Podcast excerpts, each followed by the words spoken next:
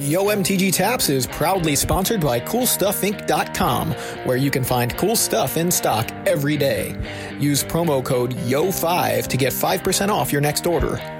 Yo M T G Taps is also sponsored by card hoarder dot com, our go-to source for Magic Online singles.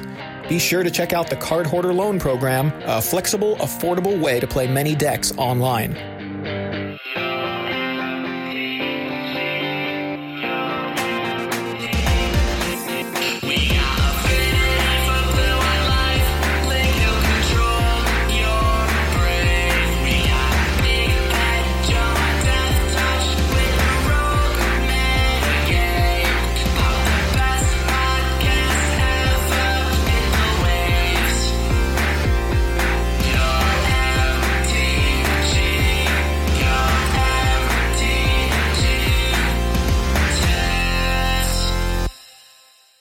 Hey everybody, and welcome to another episode of Yo M T G Taps. I'm Joey Pasco, and I'm Big Head Joe. And um, this week, smooth it's as all you like. Pioneer. What's that? That's it. Smooth as you like. sure, sure. um, this week it's it's all Pioneer. I think. Do we have anything other than Pioneer to talk about? I mean, uh, I'll probably throw a thing or two in about Standard or maybe Draft, but mostly Pioneer. Yeah, I mean, that's kind of what we've we've been, n- not only you and I have been kind of playing, but kind of everybody that plays Magic that's interested in, you know, competitive Magic has been paying attention to Pioneer, because we had two huge Pioneer tournaments, not Pro Tours, but Players Tours. So, you know, technically a P T. Uh, uh, over the weekend, we had Brussels and Nagoya, so we're going to look at the metagame from that and kind of just... P T Basically. And P T, like Pete and Pete. Uh, that should be the name of the episode. But anyway, Pete and Pete. Man, we just have lots of great names for this episode before we've even recorded. So I guess we'll have to uh, see what we end up with at the end. Just put um, or or A K A between every one and just use all of them. You could do that, or just release it with a different title on different platforms. That just would confuse not everybody. Be confusing at all. No. Um, so so uh, I guess let's just jump right in. Um, the... The big, uh, the big topic of the Pioneer format right now is the uh, the Dimir Inverter of Truth deck. It kind yeah. of broke out. Um, first time I heard of it was about a week and a half ago. It was last weekend, so the weekend before Brussels and Nagoya. Someone I was in like a blue white chat actually. LessAlex, uh, the Control Freak podcast. Shout out to Alex. Um, uh, has a Discord, and I was in his Discord server on a Pioneer chat room, and somebody said, what do we do about the inverter deck? And I'm like, what's that? You know, and oh. I think a couple people were like, what's that? And nobody answered, and I kind of looked it up um, on on M T G Goldfish and found a list. And there was one list. I was like, find me a deck that has Inverter of Truth in it, and one list came up. So I'm like, all right, so this is definitely not a known deck, what you know, huh. whatever this is. So I kind of took a look at it. It was, you know, blue black control, and uh, and playing this Dimir uh, or playing this Inverter of Truth combo. So if for some reason you haven't heard about it, which if you haven't been paying attention over the past like several days, you might not have. Um, True. The the basic construction of this deck is it's a blue black control deck that has a combo element thrown in with the card Inverter of Truth and Thassa's Oracle and or Jace, Wielder of Mysteries. So kind of like the Lab Maniac combo. If any of you are familiar with Lab Maniac, it's uh, th- that win condition where if you go to draw a card and there are no cards left in your library, instead of losing, you win. Uh, Inverter of Truth takes your entire library, exiles it, and then whatever was in your graveyard becomes your library. So if you have a very small graveyard or nothing in your graveyard, you've already...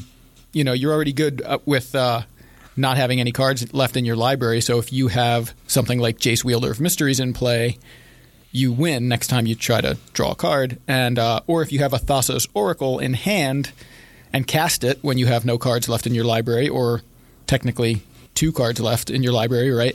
Um, you can have you can still have two cards left, because when you activate the Oracle. Uh, Is it, that's how it works, right? Because the, the Oracle so, uh, lets you, you... When you when it enters the battlefield, uh, you look at the top X cards of your library, where X is your devotion to blue. You put one on top, the rest on the bottom, and then if X is less than or equal to the number of cards in your library, you win the game. Is greater than or equal to the number of cards in your library.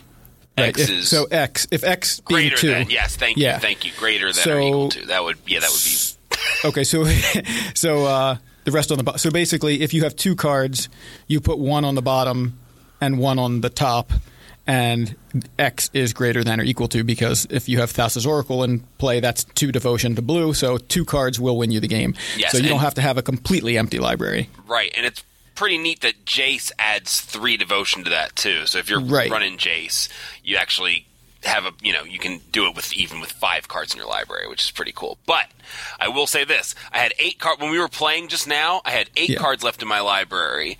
Um, I cast the the Oracle, and uh, I had five devotion. Right. And I was like, okay, so blah, blah, blah. And then I was like, oh, all I do is just draw the one card and then – nope, you don't draw the card. so right. I was like, then I'll, I'll look really foolish having played two Oracles and I have eight cards and seven loyalty or seven uh, devotion. I was like, ugh. So – Uh, yeah, you need. It doesn't. You don't. You don't draw a card off of yeah. the Oracle, is what I'm saying. So I, right. it, I, I took me a second. I had to play the, the deck to actually realize that. I was like, oh, okay. So it's yeah, neat so- though. Okay, let me tell you something. Like, so I, you know how it goes these days. A deck does well, and then everybody talks about banning it. That's what happens, right? Um. I, I'm, I'm guilty of it. I was like, yeah, they should ban Inverter of Truth. But let me tell you something, Joey. I love this deck.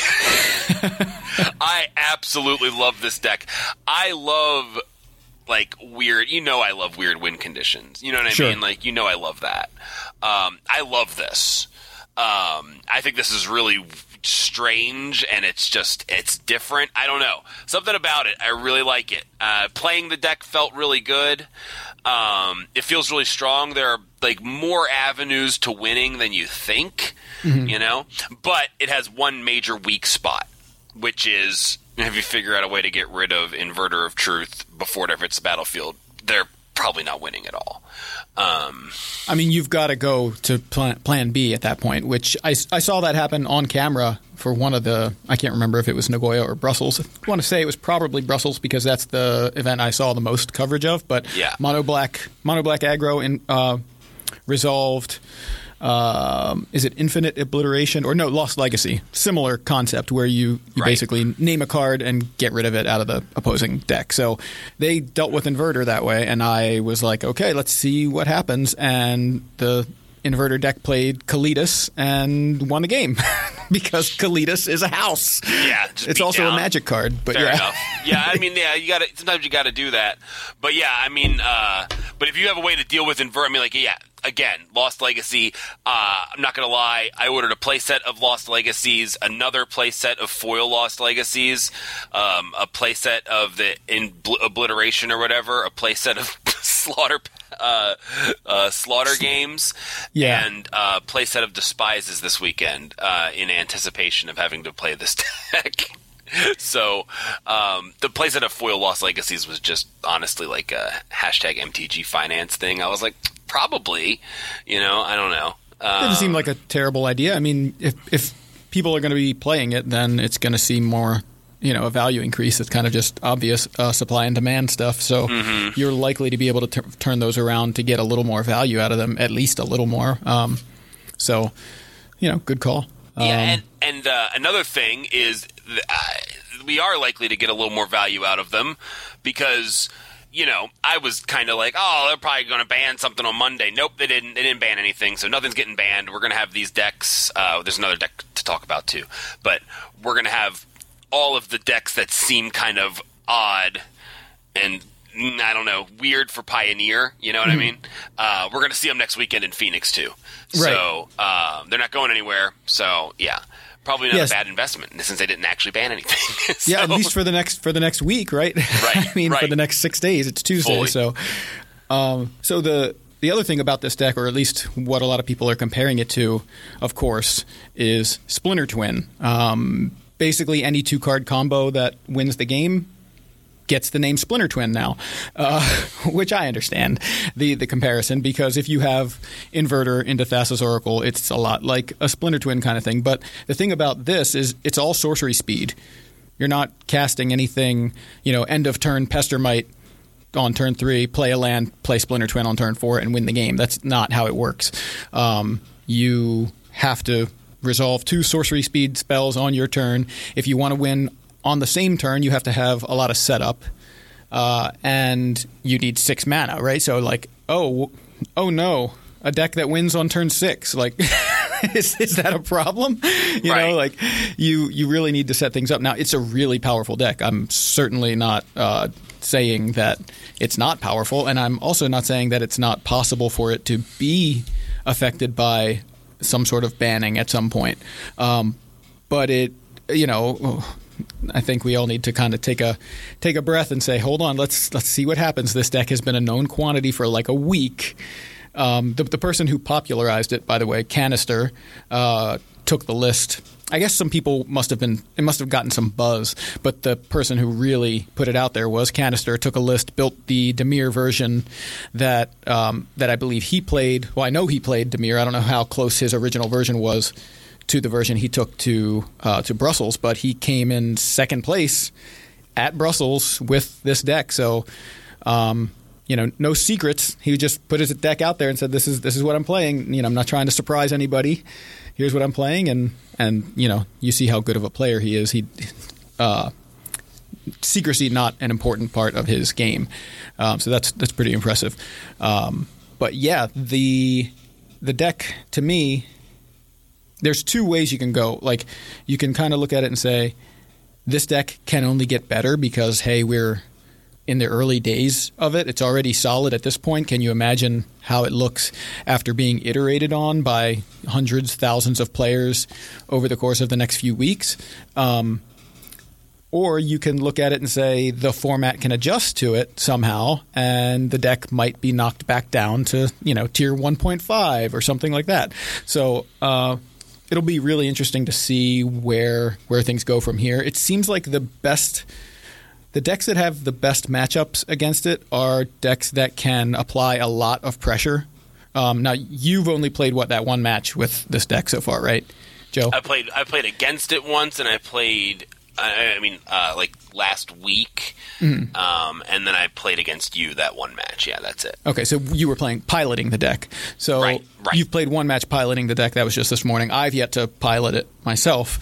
Um, but you, uh, what was your feeling? So you, I was playing mono black aggro. So I was trying to be the deck that has a lot of pressure plus disruption, which feels to me like the recipe to to beat this deck.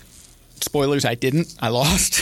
But I, you know, I didn't have enough pressure or disruption. It, you know, Joe was able to, to handle it. So, you know, that's extremely as small of a sample size as you can possibly get. One match. But and I, I yeah. think, well, first of all, I think Grafdigger's Cage gets way better after this weekend. Like, um, because Grafdigger's Cage not only um, stops the uh, the Underworld Breach deck, mm-hmm. um Is that what is it called? Is that what it's called? Underworld, yep, Underworld Breach. Breach. Okay. Yep.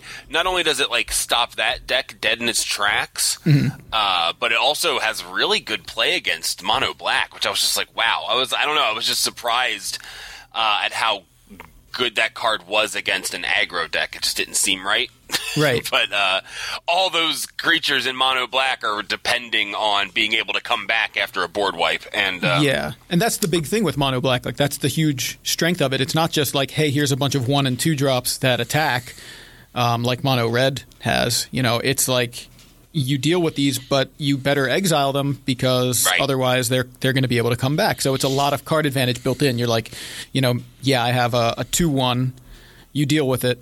I still have that same two one. I'm getting it out of the graveyard. You know, I, I draw that card out of the graveyard, essentially. So the the thing with the list that I was playing, um, I haven't done a like intense comparison between the nuances of the different mono black lists, but the so the, the cards that you shut off when you played Grafdigger's Cage were Bloodsoaked Champion and um, Scrap Heap Scrounger. Right. And the the card that you didn't shut off was Gutterbones, because that goes right. back to my hand. Right. But I never really had a window where that seemed like the better play. Like, I always had something better to do on my turn. So that, to me, I was like, okay, well, I know the Gutter Bones is an option if I need it, but uh, but I had other other things going on. Um, still didn't win the game, but I don't think a, a Gutter Bones would have would have helped me too much. Right, right. But yeah, yeah well, Cage was, was making it really difficult. It was, and I was just surprised at how good that was. Um, but also, the one thing I noticed was that um, I had uh, Jace out because I had a, a surplus of Jace's. Jace, uh, I almost called you Jace. Um, Joey, uh, so thoughts or what Duress, was that card called? No, it wasn't. It was oh, uh, oh, it was Agonizing Memories. I think that one. Yeah, he Agonizing Memories me, and I was like, you got a tough choice. It was Jace or Jace, and I had a Jace out, so I was like, okay.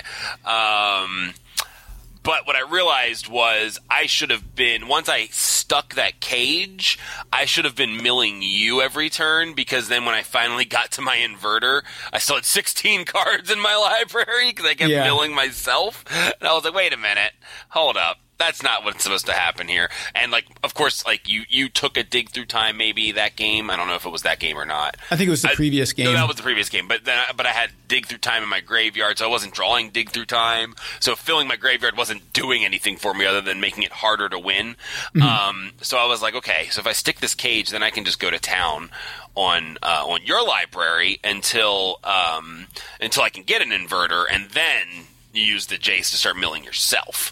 Yeah, um, and also, like, you still get to draw a card. It's not like the person who gets milled right. gets to draw a card. So you're right. like, you know, two cards in my graveyard, and you draw a card. That was the problem for me was I'm like, you've got this Jace there. You've got another two Jaces in hand. Well, one. That card is called Agonizing Remorse, by the way, not Agonizing ah. Memories. It's a different Magic card. It is. Um, but yeah, whatever. It's it's take a non, non-land card for two mana, and uh, you, you can also exile a card from someone's graveyard, so it's either their oh, hand or their right. graveyard. Is, you can do graveyard too. I forgot about that. Yeah, that's so cool. I, I, you know, I, I boarded it in, assuming that I just want a lot of disruption for your hand. So I boarded out, you know, all the all the removal other than Murderous Rider. Um, so you know, no Fatal Push, no Grasp of Darkness, um, and I boarded in a bunch of like Duress and Agonizing Remorse, figuring that was useful, but. Um, You know, so you had the Jace. That's where I'm get, getting back to that. Um, you had a backup Jace in your hand. So I'm like, there's no reason I should kill this Jace. I just need to keep it off of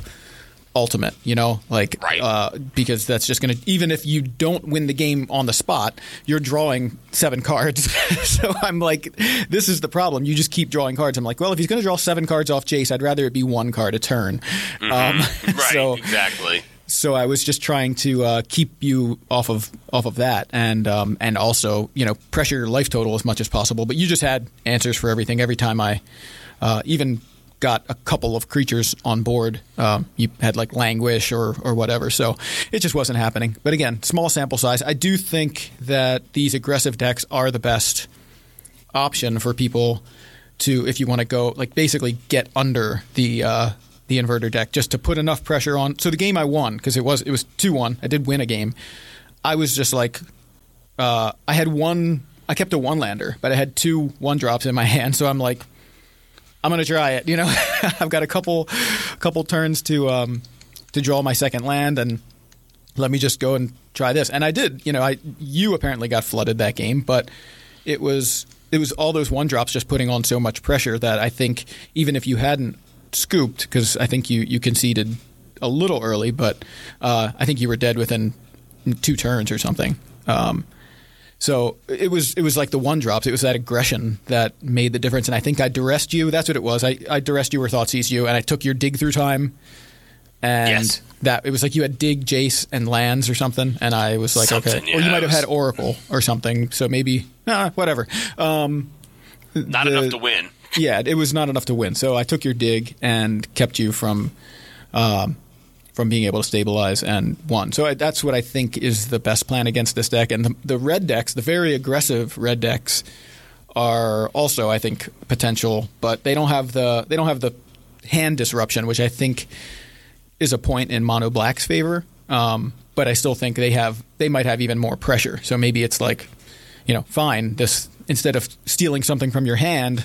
I'm doing the last few points of damage to you instead with a with a shock or something, right? A wild slash or lightning strike. So um, it is certainly uh, something that, that can be beaten with those aggressive strategies. But I think mid-range decks are just not I, I don't know that they can beat inverter decks. Like I, I don't know. We're gonna have to see some innovation for anything mid range to be able to beat these decks, because all the inverter deck needs to do is just like survive for a little bit of time, and if nobody nobody strips the like the inverter from their from their deck with something like Lost Legacy or something, um, you're eventually you're gonna find it and resolve it. You know, you're gonna cast your Thoughtseize to make sure the coast is clear and then win the game. So yeah.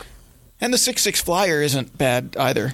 No, because that's what I realized. I was like, I have sixteen cards in my library. I was like, oh, but I can beat down with this. I mean, of course, Joey had a removal spell for it, but, you know, if he didn't, it was a three-turn clock. Right. You know what I mean? And I was like, okay, well, uh, that's, that's another way to win, I guess. It is still six six. Yeah, um, and it was off the top, by the way. I was like, I just need, like, the only thing I can deal with this is, like, a Swift End. And I drew Swift End. I had no cards in my hand. Nice. So I was like, nice. All right. I drew it. Now what do I do? Uh, so I sat there making sure that that was the best, the the timing of it. But it d- didn't matter. I still lost that game. Um, so moving on from uh, sp- the specifics of, of this deck, it looks like it was also the most popular deck of the weekend. Um, I've got stats here. Out of the one hundred ninety-three players at Nagoya, nineteen percent registered Inverter of Truth, and uh, twelve percent of the players at Brussels Um were played Inverter, and I think uh, the second it, it seemed like the top three in both, or at least the top two, were Inverter and Mono Black Aggro, so I guess it's fitting that Joe and I were playing that matchup this morning.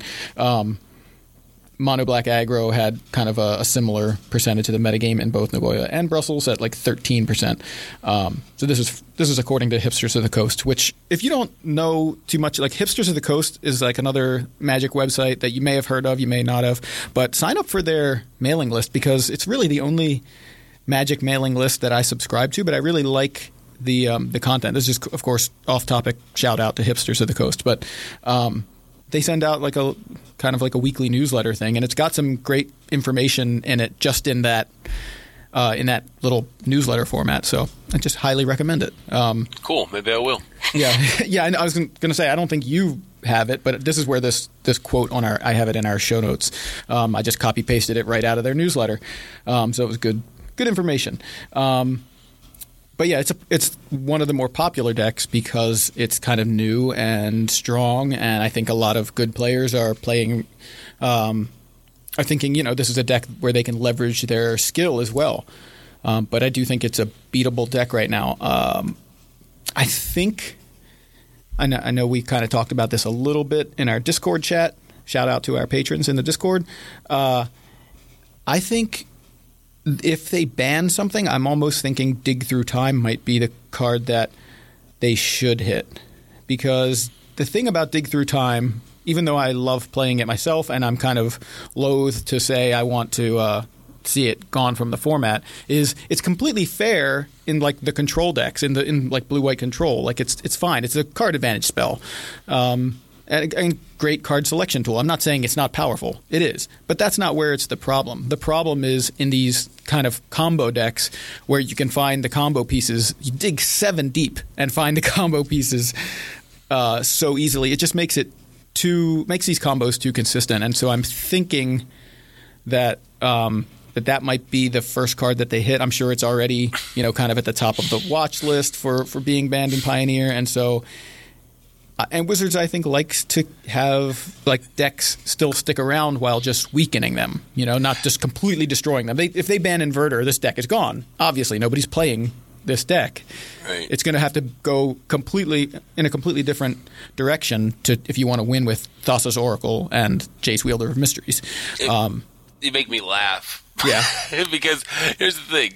Look, I agree with you. I think that I think that Dig Through Time is a really powerful card and probably shouldn't be in this format. But I love the logic of, I mean, my innocent deck that draws seven off of the thing is fine. Like, it, I don't know. I don't know. It, it just made me laugh. Like, no, it's not. The card's unfair. The card's busted.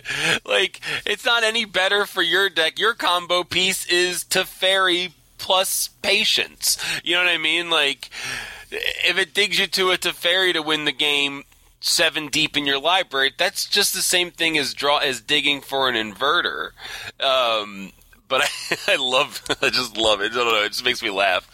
Um, like, oh yeah, no, it's fine again. It's fine for my deck, but for well, the I'm deck not the only one who like, says that either. It's I mean, unfair. I know, no, I'm not saying you personally. I'm saying, look, I'm just further digging into my theory that w- our opinions are based on our own self-interest, and I'm not, course, I'm not yeah. dissing you. I'm not dissing you at all. It just cracks me up, and just, I just love like the fact how of how I feel like I've just.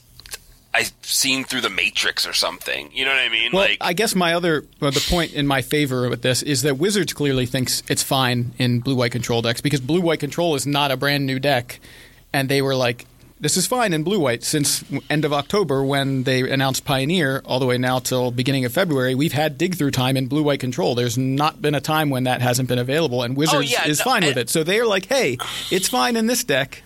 Let's I think, make sure, I, I, you know...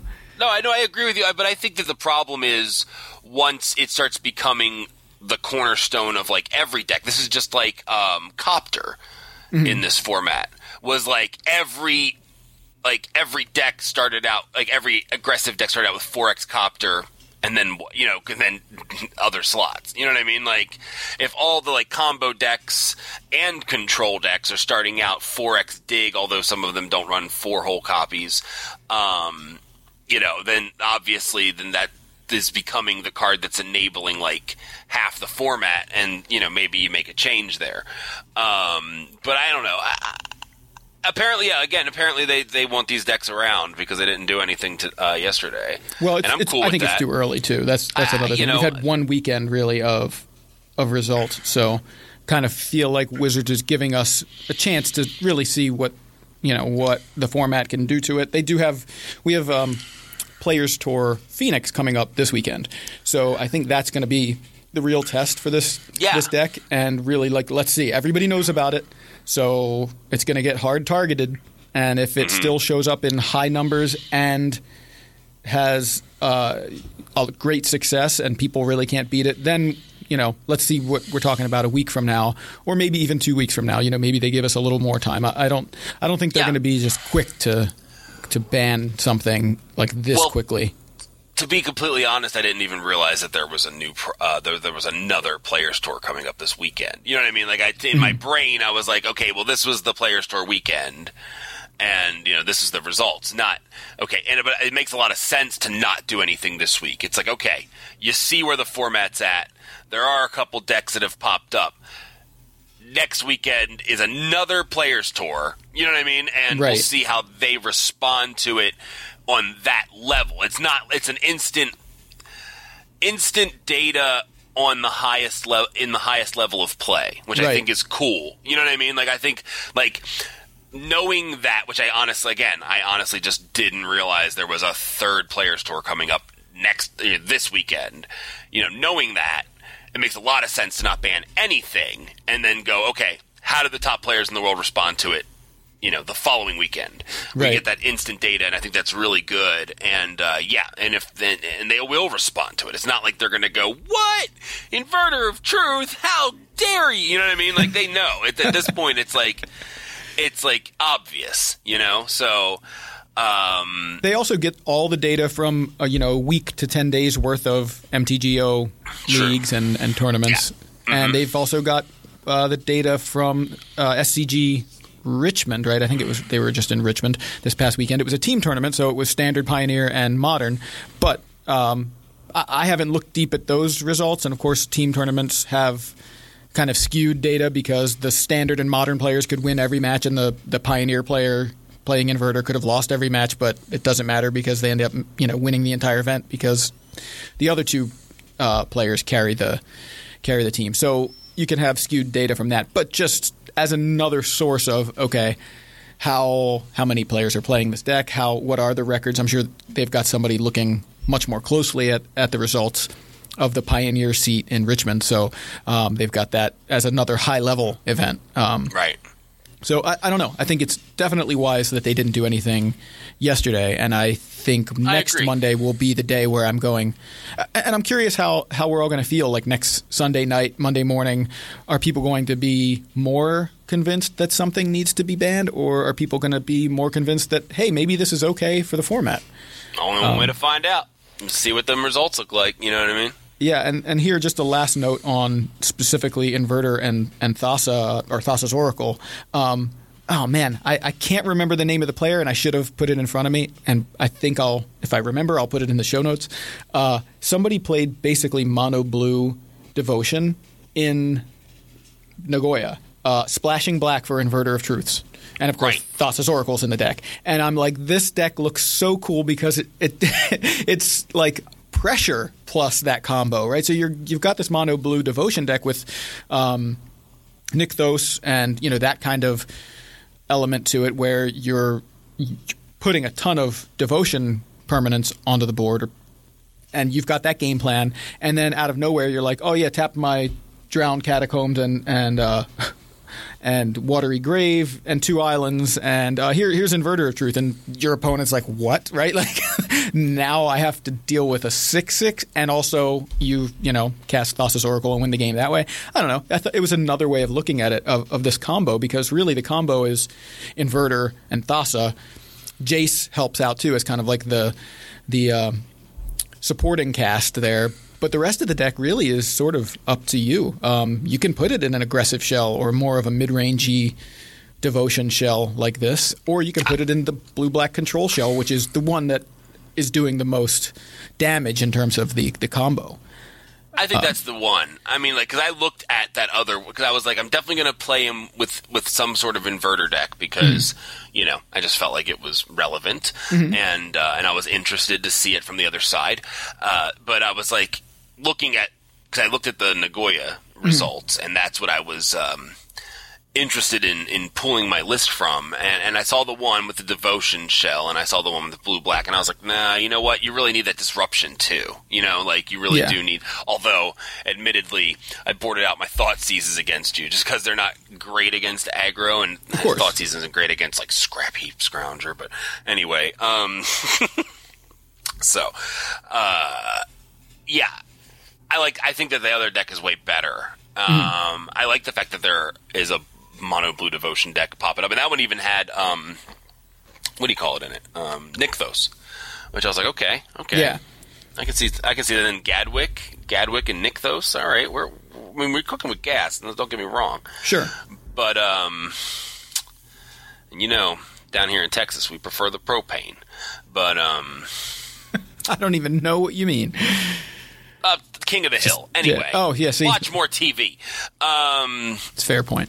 uh, but no, I think I think that the, the, the blue-black is really where that deck wants to be. I think that the mono-blue Devotion deck was a cool cool attempt, but I think blue-black Control with the di- disruption and counter magic is really where you want to be. I, I think so too, but uh, but I thought it was really cool to to see it from a different angle, or just, just to include it in another kind of strategy. Yeah, oh, um, for sure. And, and one more thing to point out, the something I was thinking about. I'm like, okay, how difficult is this deck to beat? And I thought, well, blue-black Control was not really a deck in the format. Like, it, I mean, I'm sure people were playing it, but it was not a popular deck. It wasn't having success. Like, if you wanted to play Control in Pioneer, you're playing blue-white in most cases. You may play Esper, but, uh, you know, that may have less of a metagame share than blue-black.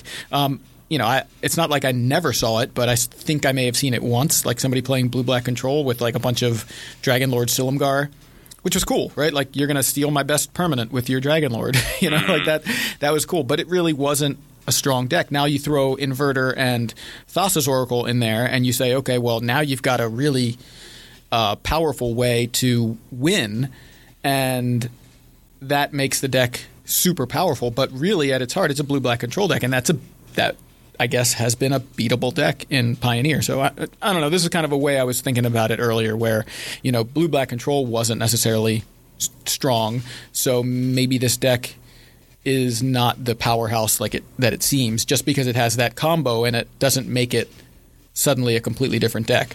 You know, I mean, take out the Inverter, take out the, the Thassa's Oracle, and I guess take out the Jace. And what's what's in those slots? Like a couple other win conditions, right? It's still the, it's the same deck otherwise.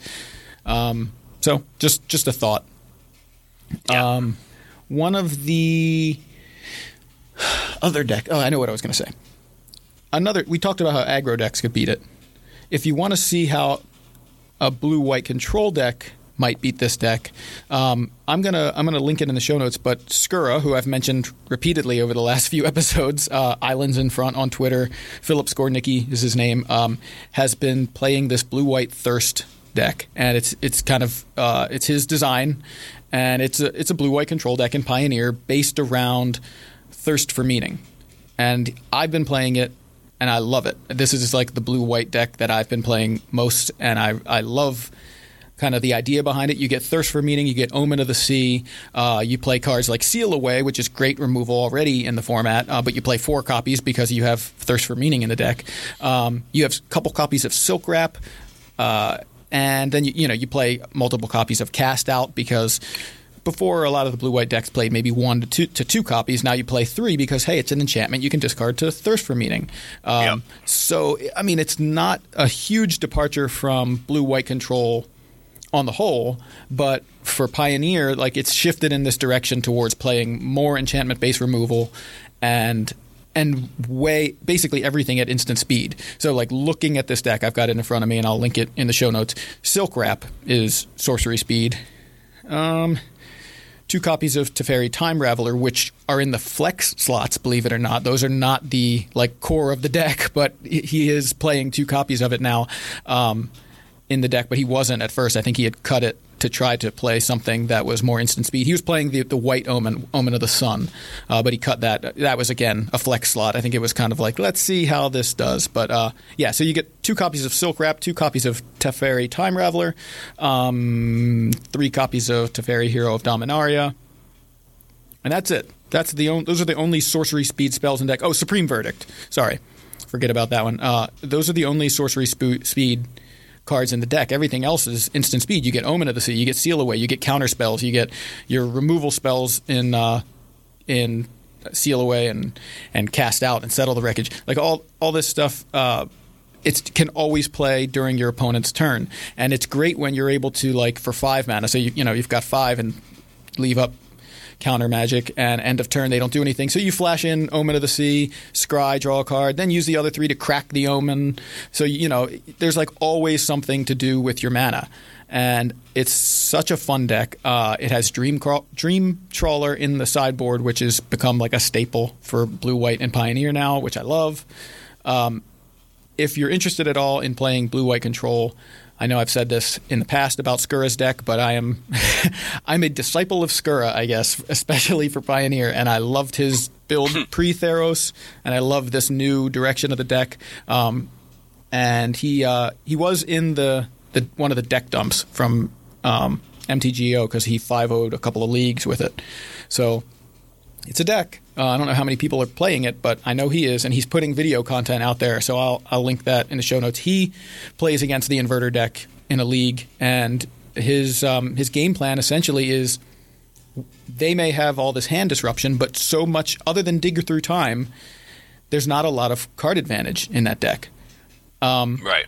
It's a lot of one for one, and so he was like, that's fine, we have more card advantage, we're going to outcard them, and you watch, and he does, and wins wins the match. He wins two one, but he loses game one because, of course, that's the the uh, game where he, his deck is just not as set up to to deal with it. He's got so many dead cards, you know, the Seal Away and the Silk Wrap, all things like that. So um, he's uh, he's able to win both games two and three, and I'm sure it's not an easy matchup. I'm not saying like, oh, hey, play this, you'll beat it. it But it is a way that you can beat the Inverter deck with blue-white control, and I think uh, I think it's absolutely worth watching uh, watching the video to see how Skura does it. So, yeah. Um, how about you? What, what have you have you been playing anything other than? Uh, well, I know you played the Inverter deck this morning. What were you playing last week? You said you played against the Inverter deck. Um, yeah, I was playing. Uh, what was I even playing? I think it was some sort of. Uh, Rakdos, because I so I I like the Chunky Red deck, and I, this is next on the list here. Um, but I was playing some different versions of the uh, Chunky Red deck, um, and a lot of them. I think at least two of the three uh, splashed black, and I actually really like that. Like I'm really like interested in the the red black, uh, like the Chunky Rakdos is kind of where I'm at right now. Um, I'm trying to find these lists, but uh, yeah, Chunky Red was the deck. If you you know go back two weeks to our last episode, that was the deck that I was having the most fun with, the most success with, and I still really like Red right now. Uh, but these mid-range bigger decks are getting eaten up because of decks like Niv to Light. Uh, that Niv deck is just the mid-range deck of all mid-range decks. Like it leans more control, but um, but really that deck I think is just eating a lot, eating the Chunky Red decks alive. So I, I as more and more Niv decks show up, the the Chunky Red decks fall out of favor, and I think uh, Dimir Inverter makes it even worse. So like you're just too slow. You're giving giving those decks too much time to set up, and it's not. Uh, it's not the same format it was a few weeks ago, and so Chunky Red right now needs to slim down. And I think the quote that uh, somebody on coverage said, "Scrawny Red." So I'm like, okay, I like it, Scrawny Red. And um, actually, we had somebody. Oh, what was his name? Of course, I, I don't know it off the top of my head, but the uh, he made top eight. I'm, I'm going to find it right now. Made top eight with a mono red aggro. Jose Lopez. Oh, this last one? Yeah. Sorry. Uh, I got it here. Yeah, of course my... Uh, J J Rodriguez Lopez. Okay. Yeah, so that deck, um, it's just like mono-red aggro, and uh, it's a version of red that I think that's the direction these red decks need to go in, and I think everybody kind of agrees. It, it needs to slim down and be able to be a lot more aggressive and less uh, glory-bringer-centric. But you do see uh, cards like Torbrand still in the deck because that deck, that card is super aggressive. It, that has to be the top end, but being able to you know lead with a bunch of one drops uh, and then just follow it up with a Torbrand, you're like, yeah, it's a it's a four mana card in a, a really aggressive red deck, but it makes all my other cheap creatures into game ending threats. You know, um, right? So I, I really like that. That's kind of like. You can call it, I think I wrote it here, as the evolution of Chunky Red. It's not really an evolution. It's just kind of like you need to you need to slim down. If you want to play aggressive red decks, you need to – or if you want to play red, you you need to go in a more aggressive uh, direction right now. But I think that's kind of the beauty of, of playing a deck like Chunky Red was that it can. It, it's not so chunky anymore with – you've cut the Glory Bringers and you cut some number of Chandras and no Embercleave. And, um, although Embercleave usually costs only two mana if you if – you, you know, if it works out right. But you know, you cut cards like Goblin Rabble Master and uh, – because this format just has too many too many blockers for all those one ones. And um, it's just not as good anymore. But you play – cards like Abbot of Carol Keep and uh, and Eidolon of the Great Revel is now seeing more play. And you're seeing the, the red decks playing not only Soulscar Mage, but you're seeing Monastery Swiftspear on turn one and Bomat Courier. So, you know. Let me tell you. Go ahead. Eidolon of the Great Revel seems pretty good against Underworld Breach as well. Yeah, that's a deck we haven't we haven't talked about. I know you, you mentioned it. And um, did you have something you wanted to, to talk about it? Because you just, you know, you kind of mentioned it, but. It's It's ridiculous. It's busted. Right. Um, I think, like, you know, I think Field of Ruin is a good deal with that. Um, I, I mean, you can't uh, hit Lotus Field because it's hexproof. Oh, my God, it's hexproof?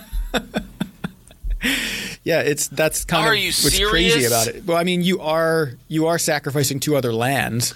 I don't care. Hexproof enters the battlefield tapped, and oh. you sacrifice two lands. So, yeah, Field of Ruin is only good against Thespian Stage before they've been able to copy the Lotus Field. Like that's where Field of Ruin does oh my God, do something because Jesus. because they play something like Thespian Stage, and you're like, you know, they obviously intend to copy Lotus Field with it. So if you can. Get that, you know, you have a window to hit it before it becomes a Lotus Field. Uh, Thespian Stage is a land wow. that copies another land, becomes a copy of. I didn't even realize land. that. I haven't played against the deck yet. Yeah, no, the first thing you think of is you're like, oh yeah, I'm going to just destroy their Lotus Field, easy peasy. And you're like, all right, this is a new, I this is the can't. new Field of the Dead problem. It's time to time to deal with it. Time to deal with it. I don't care about percentages. Stop printing fields unless they Stop. destroy other lands. Right. like, well, we do have what's that card? The Shadow Spear, is that right? Shadow Spear, yeah. It probably, oh, yeah. you know, it makes uh, permanence lose hexproof. At least I hope it says permanence. I'm like questioning myself I now. I almost guarantee it doesn't because we want it to. Shadow Spear. Let's bring it I up. I did it. Here. Uh, okay, permanence, your opponent's control is hexproof. Yeah, yeah. I, I was so pretty they, sure that was right, but I did start to doubt myself because, of course, it would say something like creatures or something, and you'd go, great, that's right. Still not helpful. Non-creature enchantments. Are you, what? Just shut up. Yeah, so uh, no, I think Shadow Spear actually is, is good because it loses mm. you lose hexproof and indestructible. That is actually good against non or against con- creature enchantments that are gods. That's kind of where I was going that's with that. True, but it's too, good against yeah. the, the, the indestructible gods. That's kind of where I was headed there. Yeah. But um, yeah, I don't know. Lotus Field is is a deck that uh, to me before this inverter deck kind of took the center stage. I was a little uh, that was kind of the top of my list as far as a deck that is annoying to play against, and I don't know if it was too powerful. This is pre-Theros. As I said, this is before Underworld Breach. I think, dude, I'm going to say it. I think they should ban Underworld Breach. I, I mean, you're not, you can't be the only person saying that. I think right now Inverter is taking the spotlight, and so nobody's thinking about Underworld Breach the way they are about Inverter. But, um, but I, I really, I mean, that card right away, as soon as everybody saw it, has to be thinking, mm. oh, this card's very highly likely to be banned. Just like once upon a time. There was someone who thought it was going to be banned day one. So, you know, um, but of course not. Uh, again, Grafdigger's Cage is really good against this because it says you can't cast spells from the graveyard. Mm-hmm. Um, uh, again, uh, Lost Legacy seems pretty good against this. Yeah. Um, you know, there, there, there, there are ways to deal with it. I really feel good about getting those copies of Lost Legacy when I did. Yeah. Um, because that seems pretty good. Uh, that, that, and that's the thing. Like, so, Dimir Inverter, right?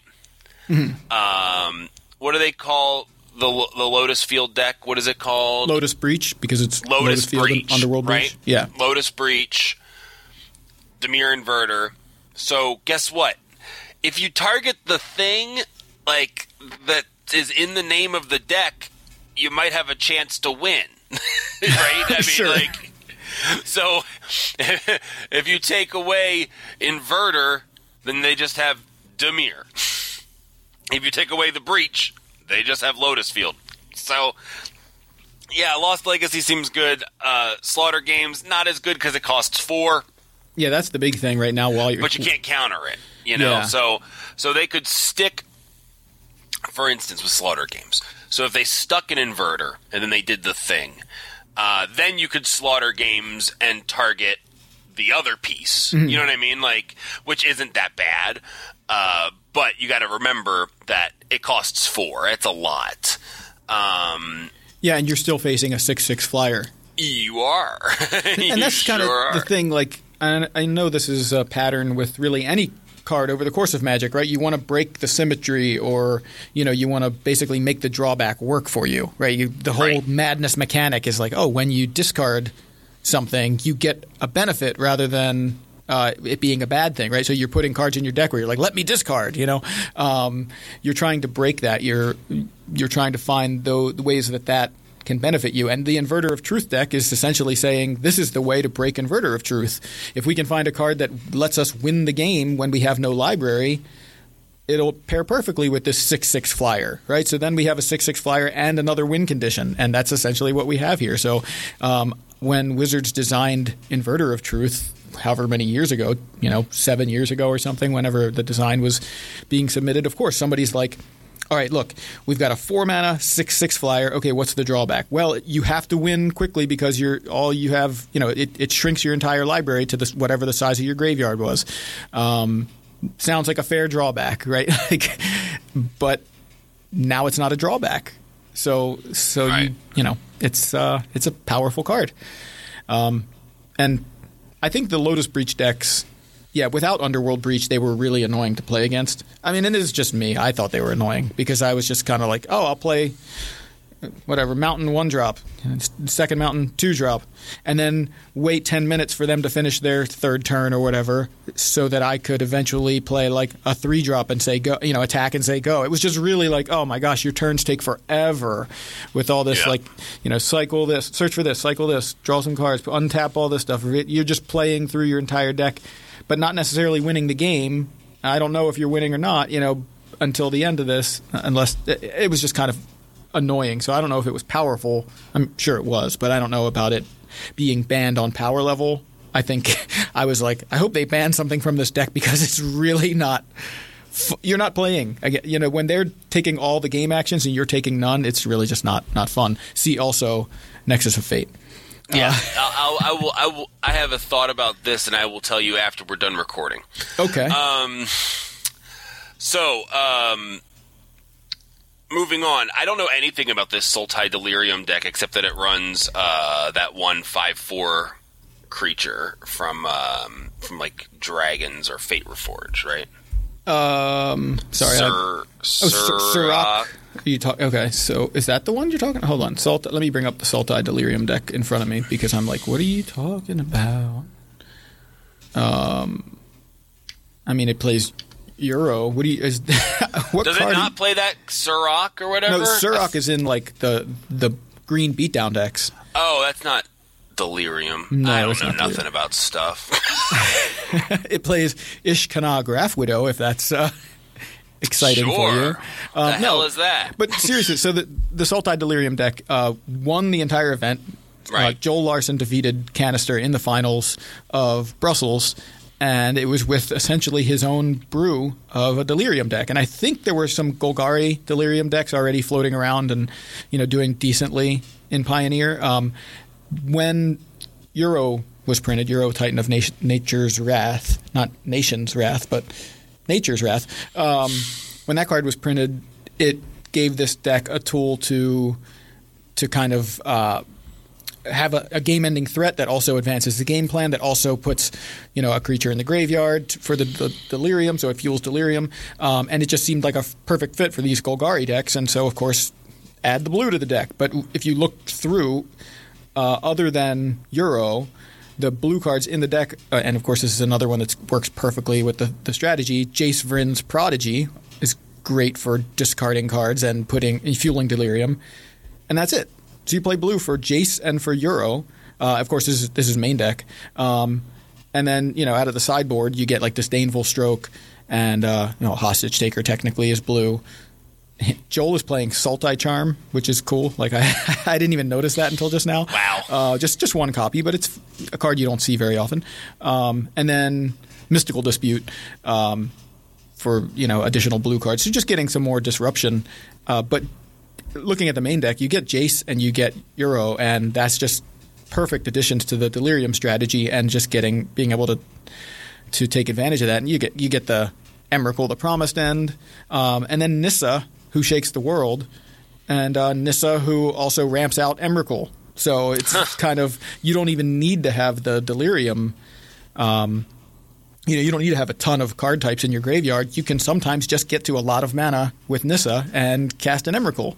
So this deck is is awesome. I love um, I love that this is in the format, and I think – one thing that makes me excited is because I'm I'm kind of excited for Kenny because the, Kenny loves this kind of deck, and I know mm-hmm. he's excited about it. Like this to me, this is really similar to what he was playing with early in the format. Now he wasn't going with Delirium, but he was playing like a Sultai mid-rangey control deck with Jace and you know Abrupt Decay and Fatal Push and you know Thoughtseize, and you get you get all that stuff. Uh, Tireless Tracker, Scavenging Ooze, all this stuff was was basically in that build, um, and now you have kind of this. With Euro and uh, and some of the Delirium cards, it makes the deck pushes it over the top enough to obviously take down a, a P T.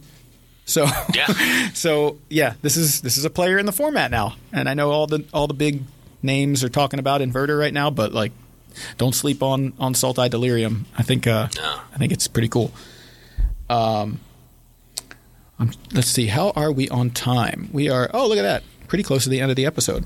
Close, I want to make yeah. sure that um, that we're not it's missing anything. It's almost the end of the show.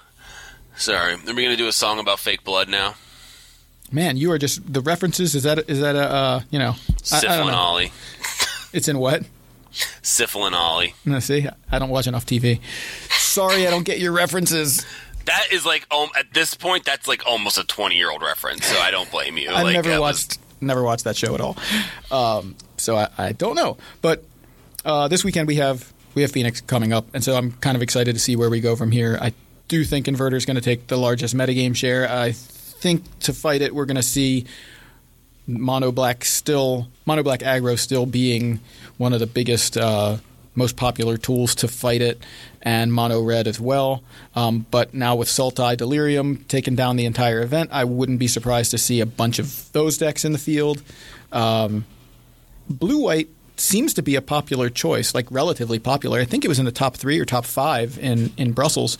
Um, I know I was just watching L S V stream. Well, it was a, I guess he streamed it, or no, it was just a video uh, on YouTube um, with Blue White, and you know he seemed to be having a blast with it, and uh, and so it seems like it's a, a deck that sh- has a metagame share, but I just don't know where it fits.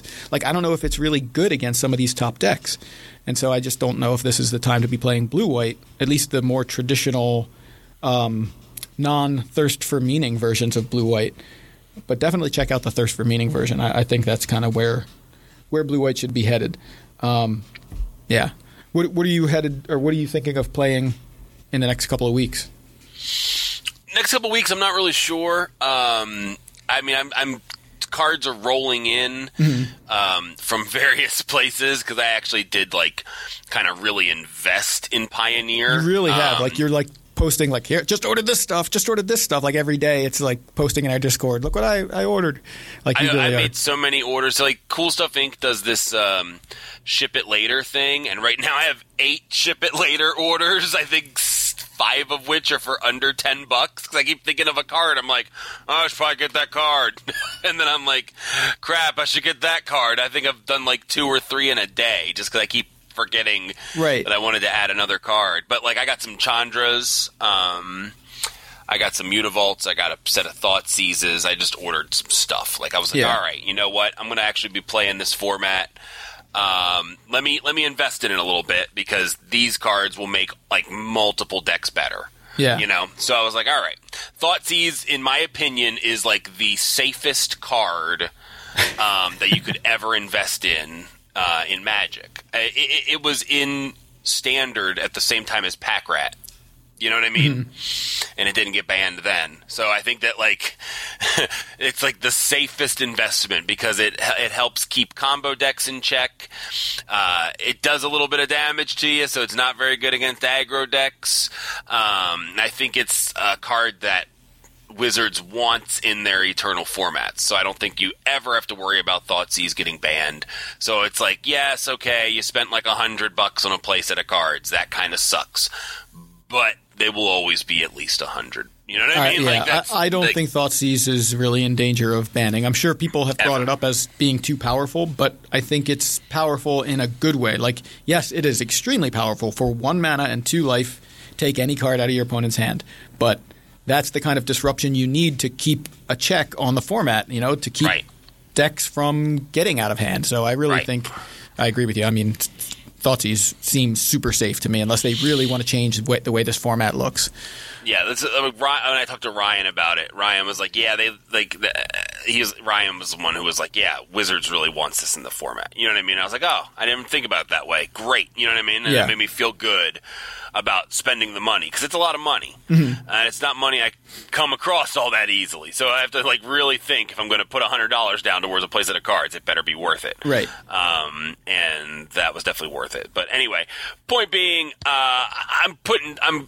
putting a collection together. I'm not necessarily certain um, about what I want to actually settle on as far as a deck goes, you know, but I'm putting the pieces together for several uh, versions, variations of red and black and red black and uh, and f- the feather deck I'm actually looking at building as well. Um, so there, there's a bunch of different ways I could go. Um, like I said, right now I really do like Um, like a Rakdos version of the Chunky Red deck because I think Rakdos gives you access to like hard removal for things that you can't, you know, you can't deal four damage to a frickin' Kalitas. You know what I mean? Yeah. Like most of the time. So like it's frustrating and, and I always feel like, well, I don't want to just play this deck to get someone to five life before I hit a brick wall. The point is to get them to zero life, you know? Right. So, um, so I feel like the having access to black for some hard removal, and then like you know you're not playing burn, you're playing more of like a of like a mid-rangey kind of deck. Um, so you do have like the the reach to like really get there and get them to zero life, even with those. You know, like I'm saying, like, the point I'm trying to make is like in a red burn deck, you can't play black removal; it just doesn't work. People have tried it many times. Well, yeah, work. You already have removal technically, but yeah, for the bigger the bigger creatures, that's the problem. Like how many right. cards do you have to throw at a six six, you know? Right. And and I do want to say real quick, so like um, that Annex card um, from Theros mm-hmm. really has shifted a lot of the uh, Rakdos um, Rakdos Embercleave decks in Standard mm-hmm. to mono red, because it serves roughly the same purpose as um, what's it called? Uh, the dinosaur, the zombie dinosaur. Oh, oh rotting Regisaur? Uh, yeah. Uh, it, it serves roughly the same purpose as the Regisaur, with the upside of helping you be resilient against uh, sweepers. Right. Which is awesome. Right. Oh my god, it's so nice having that ability. So as far as Standard goes, I am playing in like a, a fun.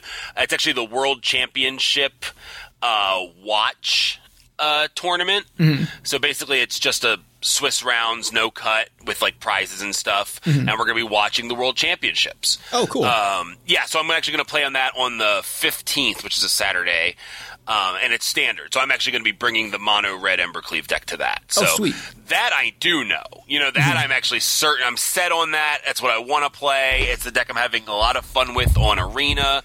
In like the brief times I get to play, I'm just cruising through people with this deck. Um, so that's definitely the plan for Standard.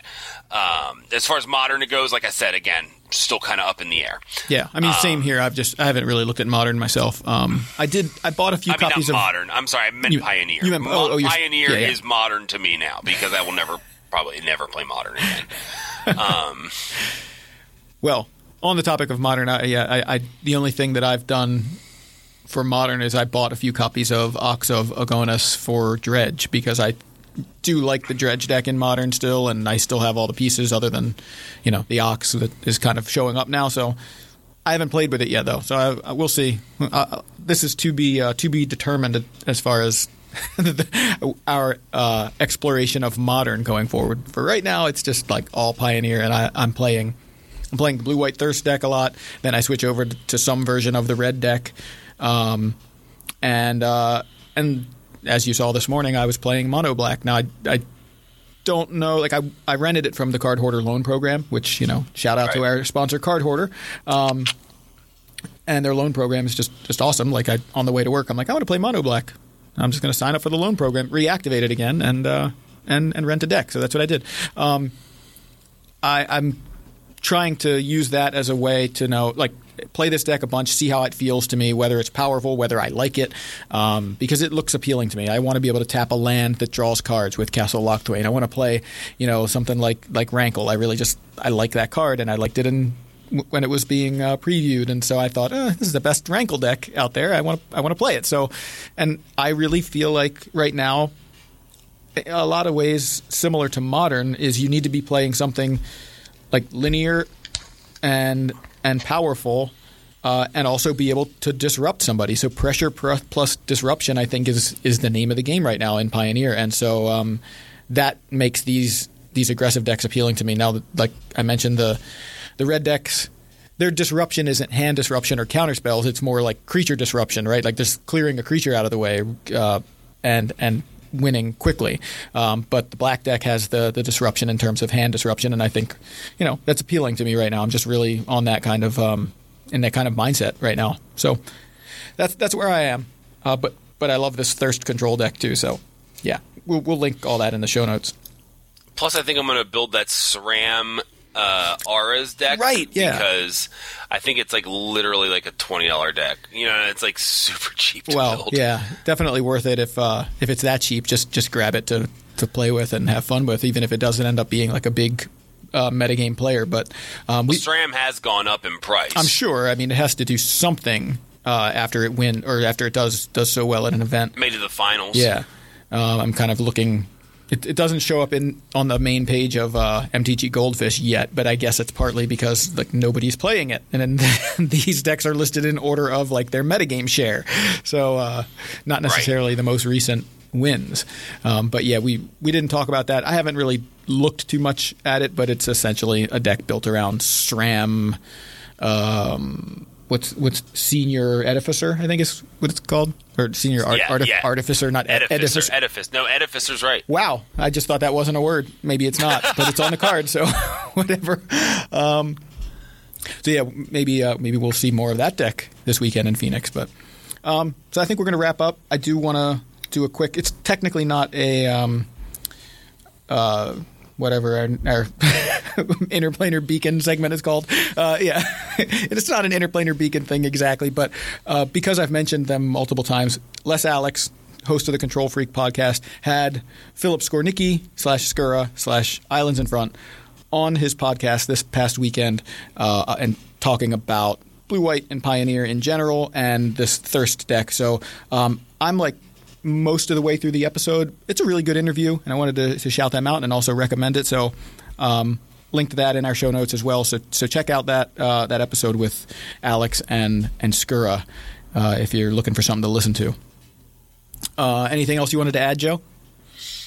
We'll see you in two weeks. We sure will.